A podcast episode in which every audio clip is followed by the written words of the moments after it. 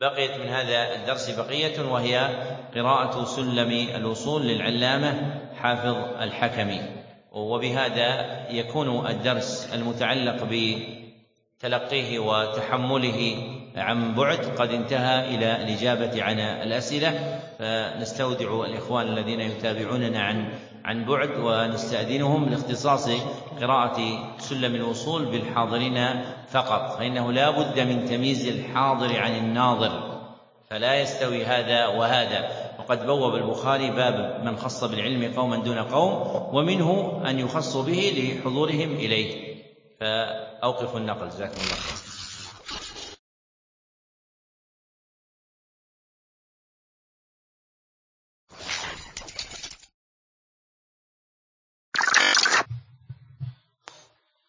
الحمد لله رب العالمين. صلى الله وسلم على نبينا محمد وعلى آله وصحبه أجمعين. وبإسنادكم حفظكم الله تعالى. إلى العلامة حافظ بن أحمد الحكمي رحمه الله تعالى. في نظمه سلم الوصول إلى علم الأصول. قال رحمه الله تعالى بسم الله الرحمن الرحيم. أبدأ بسم الله مستعينا. راض به مدبرا معينا. والحمد لله كما هدانا إلى سبيل الحق واجتبانا. أحمده سبحانه وأشكره ومن مساوي عملي أستغفره وأستعينه على نيل الرضا وأستمد لطفه فيما قضى. وبعد إني باليقين أشهد شهادة الإخلاص أن لا يعبد بالحق مألوه سوى الرحمن من جل عن عيب وعن نقصان. وأن خير خلقه محمدا من جاءنا بالبينات والهدى رسوله إلى جميع الخلق بالنور والهدى ودين الحق. صلى عليه ربنا ومجدا والآل والصحب دواما سرمدا. وبعد هذا النظم في الأصول لمن أراد منهج الرسول. سألني إياه من لا بدني من امتثال سؤله الممتثل فقلت مع عجزي ومع إشفاقي معتمدا على القدير الباقي. مقدمة تعرف العبد بما خلق له وبأول ما فرض الله تعالى عليه وبما أخذ الله عليه به الميثاق في ظهر أبيه آدم وبما هو صائر إليه. اعلم بأن الله جل وعلا لم يترك الخلق سدى وهمالا بل خلق الخلق ليعبدوه وبالإلهية يفردوه أخرج فيما قد مضى من ظهري آدم ذريته كالذر وأخذ العهد عليهم أنه لا رب معبود بحق غيره. وبعد هذا رسله قد أرسلا لهم وبالحق الكتاب أنزلا لكي بذا العهد يذكروهم وينذروهم ويبشروهم كي لا يكون حجة للناس بل لله أعلى حجة عز وجل فمن يصدقهم بلا شقاق فقد وفى بذلك الميثاق وذاك ناج من عذاب النار وذلك الوارث عقب الدار. ومن بهم وبالكتاب كذبا ولازم الإعراض عنه والإبا فذاك ناقض كلا العهدين مستوجب للخزي في الدارين. فصل في كون التوحيد ينقسم إلى نوعين وبيان النوع الأول وهو توحيد المعرفة والإثبات. أول واجب على العبيد معرفة الرحمن بالتوحيد إذ هو من كل الأوامر أعظم وهو نوعان أيا من يفهم إثبات ذات الرب جل وعلا. أسمائه الحسنى صفاته العلى وأنه الرب الجليل الأكبر الخالق البارئ والمصور بل البرايا منشئ الخلائق مبدعهم بلا مثال سابق الأول المبدي بلا ابتداء والآخر الباقي بلا انتهاء الأحد الفرد القدير الأزلي الصمد البر المهيمن العلي علو قهر وعلو الشان جل عن الأضداد والأعوان كذا له العلو والفوقية على عباده بلا كيفية. ومع ذا مطلع إليهم بعلمه مهيمن عليهم. وذكره للقرب والمعية لم ينف للعلو والفوقية. فإنه العلي في دنوه وهو القريب جل في علوه. حي وقيوم فلا ينام وجل أن يشبهه الأنام. لتبلغ الأوهام كنه ذاته ولا يكيف الحجى صفاته باق فلا يفنى ولا يبيد ولا يكون غير ما يريد. منفرد بالخلق والإرادة وحاكم جل بما أراده فمن يشأ وفقه بفضله ومن يشأ أضله بعدله فمنهم الشقي والسعيد وذا مقرب وذا طريد لحكمة بالغة قضاها يستوجب الحمد على اقتضاها وهو الذي يرى دبيب الذر في الظلمات فوق صم الصخر وسامع للجهر والإخفات بسمعه الواسع للأصوات. وعلمه بما بدا وما خفي أحاط علما بالجلي والخفي وهو الغني بذاته سبحانه جل ثناؤه تعالى شانه. وكل شيء رزقه عليه وكلنا مفتقر إليه. كلم موسى عبده تكليما ولم يزل بخلقه عليما. كلامه جل عن الإحصاء والحصر والنفاد والفناء. لو صار أقلاما جميع الشجر والبحر تلقى فيه سبعة بحر والخلق تكتبه بكل آن فنت وليس القول منه فاني والقول في كتابه المفصل بأنه كلامه المنزل. على الرسول المصطفى خير الورى ليس بمخلوق ولا بمفترى. يحفظ بالقلب وباللسان يتلى كما يسمع بالآذان. كذا بالأبصار إليه ينظر وبالآيات خطه يسطر. وكل ذي مخلوقة حقيقة دون كلام بارئ الخليقة جلت صفات ربنا الرحمن عن وصفها بالخلق والحدثان. فالصوت والألحان صوت القاري لكنما المتلو قول الباري ما قاله لا يقبل التبديلا كلا ولا أصدق منه. قيلا وقد روى الثقات عن خير الملا بأنه عز وجل وعلا في ثلث الليل الأخير ينزل.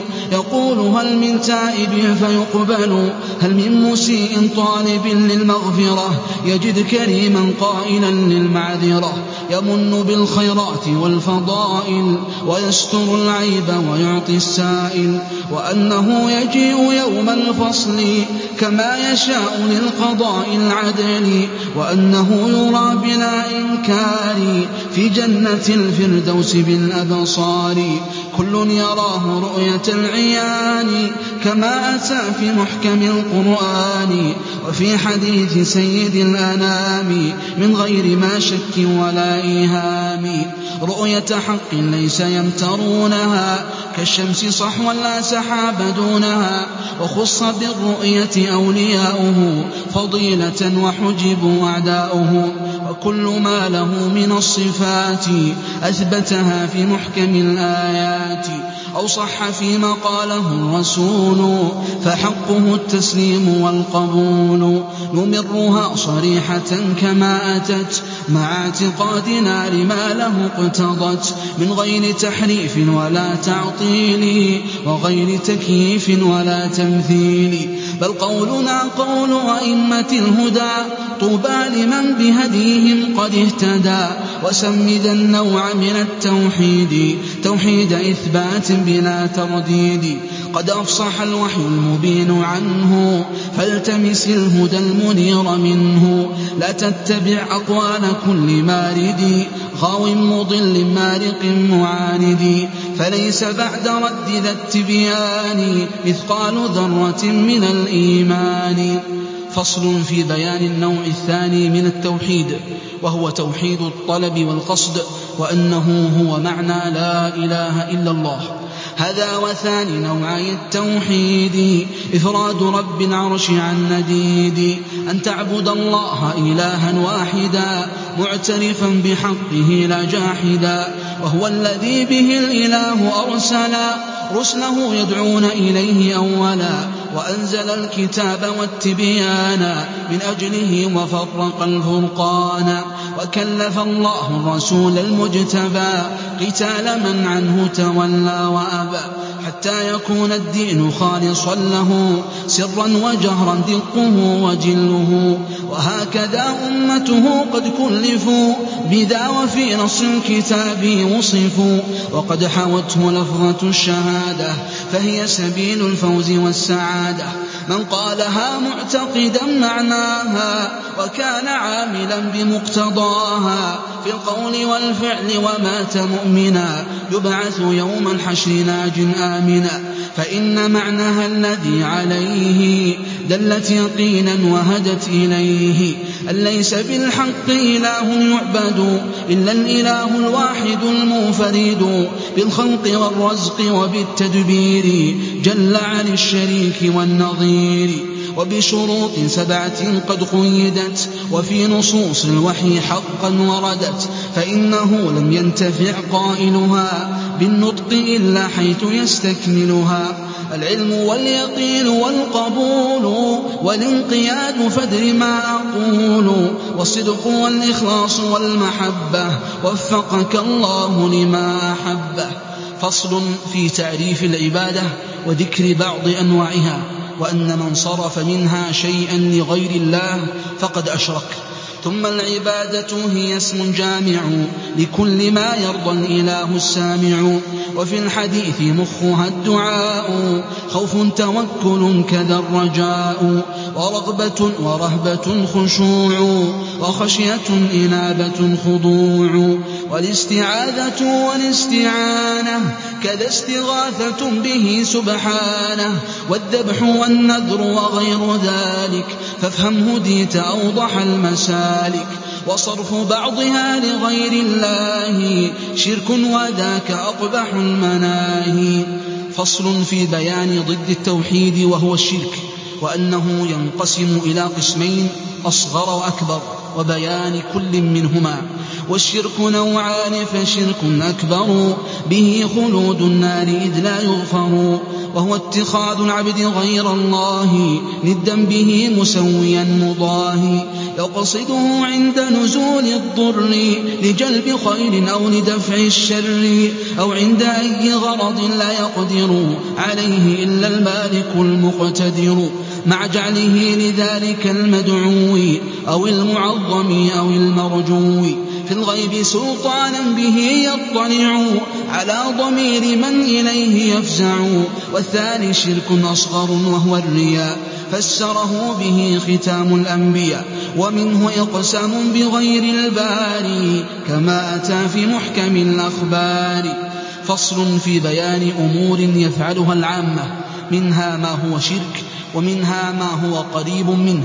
وبيان حكم الرقى والتمائم ومن يثق بودعة أو ناب أو حلقة أو أعين الذئاب أو خيط أو عضو من النسور أو وتر أو تربة القبور لأي أمر كائن تعلقه وكله الله إلى ما علقه ثم الرقى من حمة أو عين فإن تكن من خالص الوحيين فذاك من هدي النبي وشرعته وذاك لا اختلاف في سنيته. أما الرقى المجهولة المعاني فذاك وسواس من الشيطان.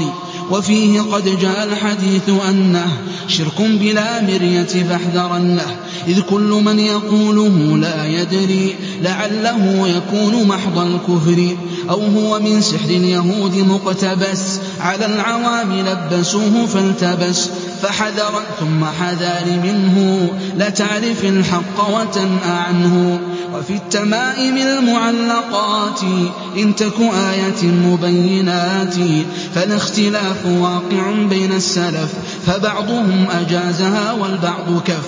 وإن تكن من مأس والوحيين فإنها شرك بغير مين.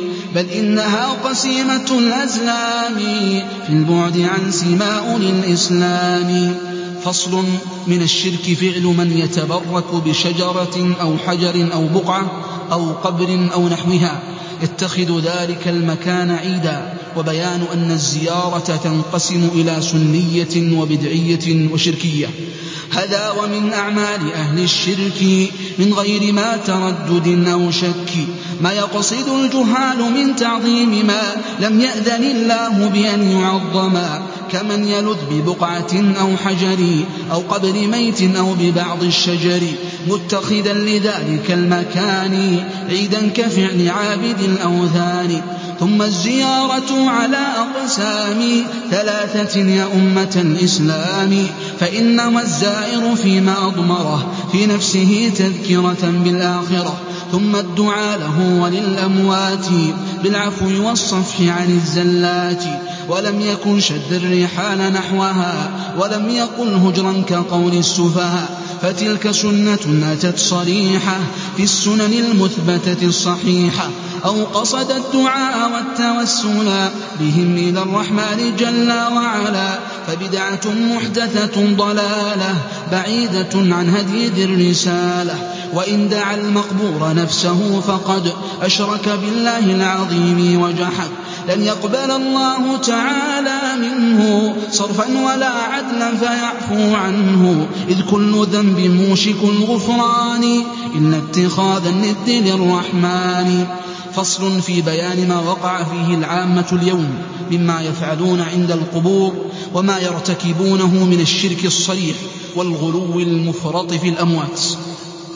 ومن على القبر سراجا أو قدا أو ابتنى على الضريح مسجدا فإنه مجدد جهارا لسنن اليهود والنصارى كم حذر المختار عن ذا ولعن فاعله كما روى أهل السنن بل قد نهى عن ارتفاع القبر بأن يزاد فيه فوق الشبر وكل قبر مشرف فقد أمر بأن يسوى هكذا صح الخبر.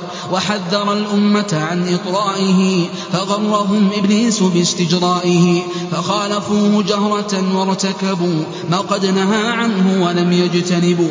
فانظر إليهم قد غلوا وزادوا ورفعوا بناءها وشادوا بالشيد والأجر والأحجار لسيما في هذه الأعصار. وللقناديل عليها أوقدوا وكم لواء فوقها قد عقدوا ونصبوا الأعلام والرايات وافتتنوا بالأعظم الروفات بل نحروا في سوحها النحائر فعل أولي التسيب والبحائر. والتمسوا الحاجات من موتاهم واتخذوا إلههم هواهم. قد صادهم إبليس في فخاخه بل بعضهم قد صار من أفراخه. يدعو إلى عبادة الأوثان بالمال والنفس وباللسان. فليت شعر من أباح ذلك وأورط الأمة في المهالك. فيا شديد الطول والإنعام إليك نشكو محنة الإسلام. فصل في بيان حقيقة السحر وحد الساحر وأن منه علم التنجيم وذكر عقوبة من صدق كاهنا. والسحر حق وله تأثير لكن بما قدره القدير. أعني بذا التقدير ما قد قدره. في الكون لا في الشرعة المطهرة. واحكم على الساحر بالتكفير. وحده القتل بلا نكير. كما أتى في السنة المصرحة. مما رواه الترمذي وصححه. عن جندب وهكذا في أثر. أمر بقتلهم روي عن عمر. وصح عن حفصة عند مالك. ما فيه أقوى مرشد للسالك هذا ومن أنواعه وشعبه. علم النجوم فدر هذا وانتبه. وحله بالوحي نصا يشرع. أما بسحر مثله فيمنع. ومن يصدق كاهنا فقد كفر بما أتى به الرسول المعتبر. الثاني أعني الألف صاقبة غير ظاهرة في الرسم موجود الفتح. أعني بذا التقليل نعم. صلى الله إليكم. فصل. يجمع معنى حديث جبريل المشهور في تعليمنا الدين وأنه ينقسم إلى ثلاث مراتب. الإسلام والإيمان والإحسان. وبيان أركان كل منها. اعلم بأن الدين قول وعمل فاحفظه وافهم ما عليه إذا اشتمل. كفاك ما قد قاله الرسول إذ جاءه يسأله جبريل على مراتب ثلاث فالصلاة جاءت على جميعه مشتملة الإسلام والإيمان والإحسان والكل مبني على أركان. فقد أتى الإسلام مبنيا على خمس فحقق وادر ما قد نقلا أولها الركن الأساس الأعظم وهو الصراط المستقيم الأقوم. ركن الشهادتين فاثبت واعتصم بالعروة الوثقى التي لا تنفصم. وثانيا إقامة الصلاة. وثالثا تأدية الزكاة. والرابع الصيام فاسمع واتبع. والخامس الحج على من يستطع. فتلك خمسة وللإيمان ستة أركان بلا نكران إيماننا بالله بالجلال وما له من صفة الكمال. وبالملائكة الكرام البررة وكتبه المنزلة المطهرة. ورسله الهداة للآنام من غير تفريق ولا إيهام. أولهم نوح بلا شك كما أن محمدا لهم قد ختما وخمسة منهم أولو العزم الأولى في سورة الأحزاب والشورى تلا وبالمعارق بلا تردد ولا ادعاء علم بوقت الموعد. لكننا نؤمن من غير امتراء بكل ما قد صح عن خير الورى. من ذكر آيات تكون قبلها وهي علامة وأشرط لها. ويدخل الإيمان بالموت وما من بعده على العباد حتما وأن كل مقعد مسؤول من رب ما الدين وما الرسول وعند ذا يثبت المهيمن بثابت القول الذين آمنوا ويوقن المرتاب عند ذلك بأن ما مورده المهالك وباللقاء والبعث والنشور وبقيامنا من القبور غرلا حفاة كجراد منتشر يقول ذو الكفران ذا يوم عاشر. ويجمع الخلق ليوم الفصل جميعهم علويهم والسفلي في موقف يجل فيه الخطب ويعظم الهون به والكرب. وأحضروا للعرض والحساب وانقطعت علائق الأنساب وارتكمت سحائب الأهوال وانعجم البليغ في المقال. وعنت الوجوه للقيوم واقتص من ذي الظلم من ذي الظلم للمظلوم. وساوت الملوك للأجناد وجيء بالكتاب والأشهاد. وشهدت الأعضاء والجوارح وبدت السوات والفضائح.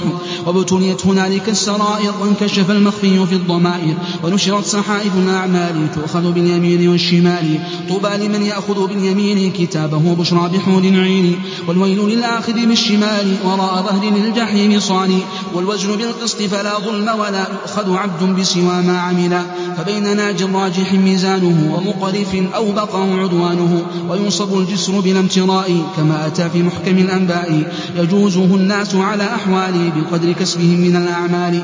فبين مجتاز إلى الجنان ومسرف يكب في النيران. والنار والجنة حق وهما موجودتان لا فناء لهما. وحوض خير الخلق حق وبه يشرب في الأخرى جميع حزبه. كذا له لواء حمد ينشر وتحته الرسل جميعا تحشر كذا له الشفاعة العظمى كما قد خصه الله بها تكرما. من بعد إذن الله لا كما يرى. كل قبوري على الله افترى. يشفع أولا إلى الرحمن في فصل القضاء بين أهل الموقف. من بعد أن يطلبها الناس إلى كل أولي العزم الهداة الفضلاء وثانيا يشفع في استفتاح دار النعيم لأولي الفلاح. هذا وهاتان الشفاعتان قد خصتا به بلا نكران وثالثا يشفع في أقوام ماتوا على دين الهدى الإسلامي وأوبقتهم كثرة الآثام فأدخلوا النار بذا الإجرام إن يخرجوا منها إلى الجنان بفضل رب العرش ذي الإحسان وبعده يشفع كل مرسل وكل عبد ذي صلاح وولي ويخرج الله من النيران جميع من مات على الإيمان في نهر الحياة يطرحون فحما فيحيون وينبتون كأنما ينبت في هيئاته حب حميل السيل في حافاته والسادس الإيمان بالأقدار فأيقنا بها ولا تماري فكل شيء بقضاء وقدر والكل في أم الكتاب مستطر. لا نوى لا عدوى ولا طير ولا عما قضى الله تعالى حولا. لا غول لا هامة لا ولا صفر. كما بذا أخبر سيد البشر. وثالث مرتبة الإحسان. وتلك أعلاها لدى الرحمن. وهو رسوخ القلب في العرفان حتى يكون الغيب كالعيان. فصل في كون الإيمان يزيد بالطاعة وينقص بالمعصية. وأن فاسق أهل الملة لا يكفر بذنب دون الشرك إلا إذا استحل. وأنه تحت المشيئة وأن التوبة مقبولة ما لم يغرغر إيماننا يزيد بالطاعات ونقصه يكون بالزلات وأهله فيه على تفاضل. أنت كالأملاك أو كالرسل والفاسق الملي ذو العصيان لم يوفى عنه مطلق الإيمان لكن بقدر الفسق والمعاصي إيمانه ما زال في انتقاص ولا نقول إنه في النار مخلد بل أمره للباري تحت مشيئة الإله النافذة. إن شاء عفى عنه وإن شاء أخذه بقدر ذنبه وإلى الجنان. يخرج إن مات على الإيمان. والعرض تيسير الحساب في النبأ. ومن يناقش الحساب عذبا. ولا نكفر بالمعاصي مؤمنا إلا مع استحلاله لما جنى. وتقبل التوبة قبل الغفرة كما أتى في الشرعة المطهرة. أما متى تغلق عن طالبها فمن طلوع الشمس من مغربها؟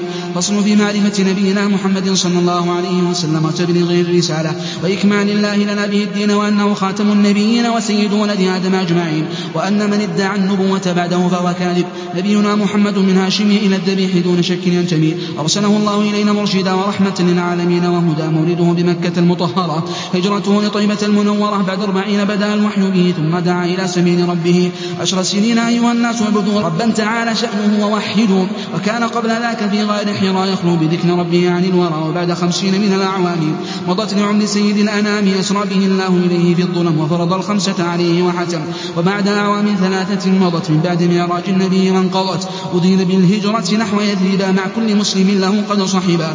وبعدها كلف بالقتال لشيعة الكفران والضلال حتى أتوا للدين منقادين ودخلوا في السلم مذعنين وبعد أن قد بلغ الرسالة واستنقذ الخلق من الجهالة وأكمل الله به الإسلام وقام دين الحق وقام دين الحق واستقام قبضه الله العلي الأعلى سبحانه إلى الرفيق الأعلى. نشهد بالحق بلا ارتياب بأنه المرسل بالكتاب وأنه بلغ ما قد أرسل به وكل ما إليه أنزل وكل من من بعده قد ادعى نبوة فكاذب فيما ادعى فهو ختام الرسل باتفاق وأفضل الخلق على الإطلاق.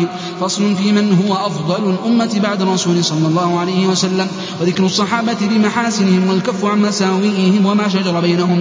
وبعده الخليفة الشفيق نعم نقيب الأمة الصديق. ذاك رفيق المصطفى في الغار شيخ المهاجرين والأنصار. وهو الذي بنفسه تولى جهاد من عن الهدى تولى. ثانية في الفضل بلا ارتياب الصادع الناطق بالصواب. عني به الشهم أبا حفص عمر من ظاهر الدين القويم ونصر. الصارم المنكي على الكفار وموسع الفتوح في الأمصار. ثالثهم عثمان ذو النورين ذو الحلم والحياة بغير مين بحر العلوم جامع القرآن منه استحت ملائك الرحمن. بايع عنه سيد الأكوان بكفه في بيعة الرضوان. والرابع ابن عم خير الرسل عن الإمام الحق ذا القدر العلي مبيد كل خارجي مارق وكل خب رافضي فاسق. من كان للرسول في مكان هارون من موسى بلا نكران. لا في نبوة فقد قدمت ما يكفي لمن من سوء ظن سلما فالستة المكملون العشرة وسائر الصحب الكرام البررة وأهل بيت المصطفى الأطهار. وتابعوه السادة الأخيار فكلهم في محكم القرآن. أثنى عليهم خالق الأكوان في الفتح والحديد والقتال وغيرها بأكمل الخصال. كذاك في التوراة والإنجيل صفاتهم معلومة التفصيل. وذكرهم في سنة المختار. قد سار سير الشمس في الأقطار. ثم السكوت واجب عما جرى بينهم من فعل ما قد قدر. فكلهم مجتهد مثاب وخطئهم يغفره الوهاب. خاتمة في وجوب التمسك بالكتاب والسنة. والرجوع عند الاختلاف إليهما فما خالفهما فهو رد. شرط قبول السعي أن يجتمع. فيه إصابة وإخلاص مع لله رب العرش لا سواه موافق الشرع الذي ارتضاه.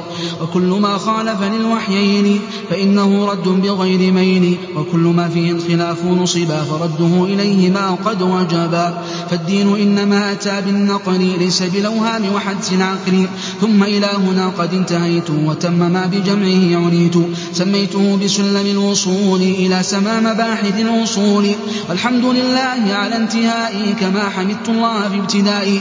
أسأله مغفرة الذنوب جميعها والستر للعيوب. ثم الصلاة والسلام أبدا. تغشى الرسول المصطفى محمدا. ثم جميع صحبه والآل. السادة الأئمة الأبدال. تدوم سرمدا بلا نفاد. ما جرت الأقلام بالمداد. ثم الدعاء وصية القراء. جميعهم من غير ما استثناء. أبياتها المقصود يسر فعقلي تأريخها الغفران فافهم وادعوني. وبتمام هذه تم البرنامج وأجزت لكم روايتها عني بما رويته عن جماعة من أصحاب الناظم رحمه الله تعالى وإياهم.